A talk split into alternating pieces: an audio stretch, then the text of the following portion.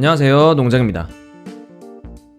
제가 이번 주 휴가입니다. 그래서 리전 시즌 3를 몰아보고 있어요. 시즌 2보다 재밌는 느낌이 있는데 어, 시즌 3 리전 시즌 3가 마지막이라니 좀 아쉽긴 해요. 나중에 다 보고 어, 리뷰를 해보도록 하겠습니다. 정말 오랜만에 휴가라서 너무 좋네요. 마블 영화 전문 팟캐스트 마블 영화 뉴스 65회. 이번 주 뉴스는 사실 조금 된 기사인데 마블 영화 뉴스에서 어, 다루지 않은 게 있어서 다뤄보도록 하겠습니다.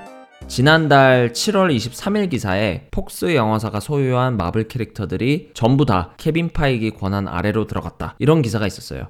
잠깐만, 마블의 모회사 디즈니가 폭스 영화사를 인수했으니 당연히 폭스 캐릭터들도 마블 시네마틱 유니버스로 들어오는 거 아니야? 이렇게 생각하셨을지도 모르겠는데 폭스 영화사가 소유했던 마블 캐릭터 대표적으로 데드풀과 엑스맨 애들은 디즈니가 폭스사를 인수함으로써 당연히 저작권이 디즈니로 들어온 게 맞는데 마블 스튜디오가 저작권을 가진 것이 맞는데 하지만 이게 반드시 데드풀과 엑스맨 애들이 마블 시네마틱 유니버스 세계관으로 들어왔다는 그런 이야기는 없었거든요. 따지고 보면 디즈니 측에서 지금까지 해왔던 것처럼 데드풀과 엑스맨은 쭉 마블 시네마틱 유니버스와는 별도의 세계관으로 따로 가는 방법도 있습니다. 어차피 일반 사람, 일반 관객들은 마블 애들이 뭐 폭스인지 마블 시네마틱 유니버스인지 별로 상관없이 재미만 있으면 되니까요. 물론 팬들은 그렇지 않죠. 뭐 어쨌든 인수 후에는 데드풀 엑스맨 애들은 어떻게 되는 거야? 궁금증이 많았었는데 7월에 나온 기사를 이 기사를 보니까 폭스 캐릭터들도 케빈 파이기 지휘 아래 들어간 것으로 확인이 되었습니다. 케빈 파이기는 마블 스튜디오의 회장으로서 마블 시네마틱 유니버스 세계관을 만드는 사람이니까 폭스 캐릭터들이 케빈 파이기 손아귀로 들어갔다는 건 이제 폭스 캐릭터들도 마블 시네마틱 유니버스에 나올 수 있다는 것. 더 나아가서 언제 나오느냐. 시간 문제다. 이런 견해가 많아진 것 같아요. 이제 정말 엑스맨 캐릭터 솔로 movie reboot가 나오거나 아니면 스파이더맨 데드풀 team-up movie가 나오거나 가능성은 무궁무진합니다. 사업적으로 말이 되느냐, 마블 시네마틱 유니버스 세계관에 어울리느냐, 이 두 개만 고려해서 충족이 되면 안 나올 이유가 없어진 겁니다. 정말 기대되는 대목이에요.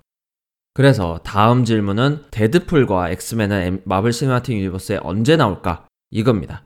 일단 데드풀은 잠시 제껴놓고 엑스맨 이야기를 먼저 해보죠. 제 개인적인 견해로는 엑스맨은 전부 이전 시리즈와는 별개로 전부 reboot 될 것 같고요. 어떻게 마블 시네마틱 유니버스와 엮일까를 생각해보면 가장 유력한 곳은 제 개인적인 생각으로는 블랙팬서 2 같습니다. 블랙팬서 comics에서처럼 엑스맨의 스톰이 스톰이 블랙팬서와 결혼을 해서 와칸다의 여왕이 되는 전개면 굉장히 재밌을 것 같아요. comics에 이미 존재하는 스토리이기도 하고요. 요즘 마블 영화에서 많이 하는 이미 인기 있는 영화에 새로운 애들 조금씩 심어놨다가 정들었다 싶으면 그 캐릭터 솔로 movie 만드는 그 공식의 스톰이 잘 어울릴 것 같습니다. 물론 울버린이나 자비에르 교수님 등 다른 캐릭터들도 많이 있지만 현재 공개된 영화 타이틀 중에서 엮이는 엮일 수 있는 애들이라고 생각하면은 블랙팬서 2에 스톰이 나오면 뭐 스토리도 굉장히 새롭고 영화로서는 괜찮을 것 같다는 생각이 듭니다. comics에서 블랙팬서 티찰라와 스톰이 부부가 되어서 둘이 국가 문제, 국제 문제를 함께 해결해 나가는 스토리가 재밌거든요. 지금 마블 시네마틱 유니버스에서 블랙팬서가 엄청 성공한 영화기도 하고 2에서는 세계에 모습을 본 모습을 드러낸 와칸다가 어떻게 될 것인가를 다뤄야 되니까 그만큼 외부인인 어, 스톰이 와칸다의 왕과 결혼해 어떻게 적응해 나가는지 와칸다인이 아닌 외부인을 와칸다의 왕족 그 왕가에 앉힌 와칸다 시민들의 불만을 가진 사람들이 있잖아요. 그 불만은 어떻게 해결할 것인지 스톰이 와칸다와 세계의 다리 역할을 어떻게 해나갈지 이런 이야기를 다루면 굉장히 재밌을 것 같아요. 참고로 스톰 그리고 블랙팬서의 결혼 이야기는 예전부터 팬 커뮤니티에서 계속 나오는 떡밥입니다. 개인적으로 진짜 이 방향으로 블랙팬서 2가 갔으면 좋겠어요. 그리고 블랙팬서 2를 시작으로 스톰을 넣어서 스톰 솔로 movie를 만들고 스톰 솔로 movie를 통해서 mutant를 소개하고 그 다음에 엑스맨들을 더 등장을 시키는 거죠. 다음으로 데드풀 이야기를 해보면 전 데드풀이 본격적으로 마블 시네마틱 유니버스 세계관의 일부가 되는 것은 조금 반대입니다. 데드풀은 정말 매력있고 재미있는 캐릭터이긴 한데 워낙 그 막 나가는 분위기가 4차원의 벽을 뚫는 그 분위기가 데드풀 고유의 것이라 다른 마블 시네마틱 유니버스 캐릭터들과 잘 섞일 수 있을까 걱정이 있어요. 거의 불사신의 몸이라 파워도 사기고 영화 등급이 19세인 것도 있지요. 그래서 저는 데드풀은 데드풀 독자의 세계관으로 가되 이제 마블 시네마틱 유니버스 저작권을 마음대로 사용할 수 있으니까 마블 시네마틱 유니버스 세계관을 본격적으로 자기 혼자 휘젓고 갖고 노는 그런 느낌으로 갔으면 좋겠어요. 독자적으로. 굳이 마블 시네마틱 유니버스 캐릭터가 나와서 team-up을 해야 한다면 데드풀 2에서처럼 까메오 정도로 나오면 어떨까 합니다. 저는 그 정도만 해도 너무 좋을 것 같아요.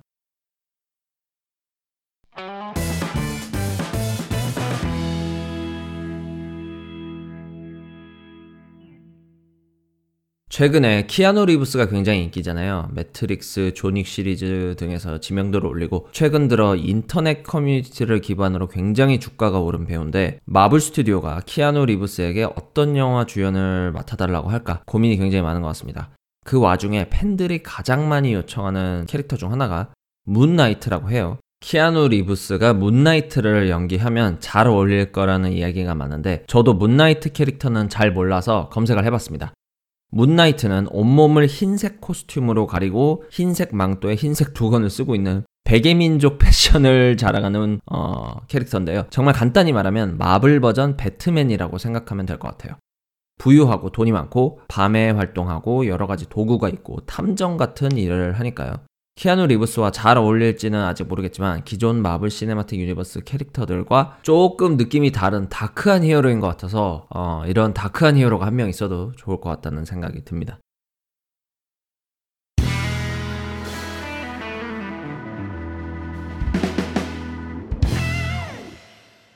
청취자 코멘트 남겨주신 거 읽어보겠습니다. 아이튠즈의 어, 최현도님. 토르 러브 앤 썬더에 대한 궁금증. 제인 포스터가 그럼 세 번째로 토르의 묠니르, 묠니르를 들게 되는 건가요? 아니면 새로운 무기를 얻는 건가요?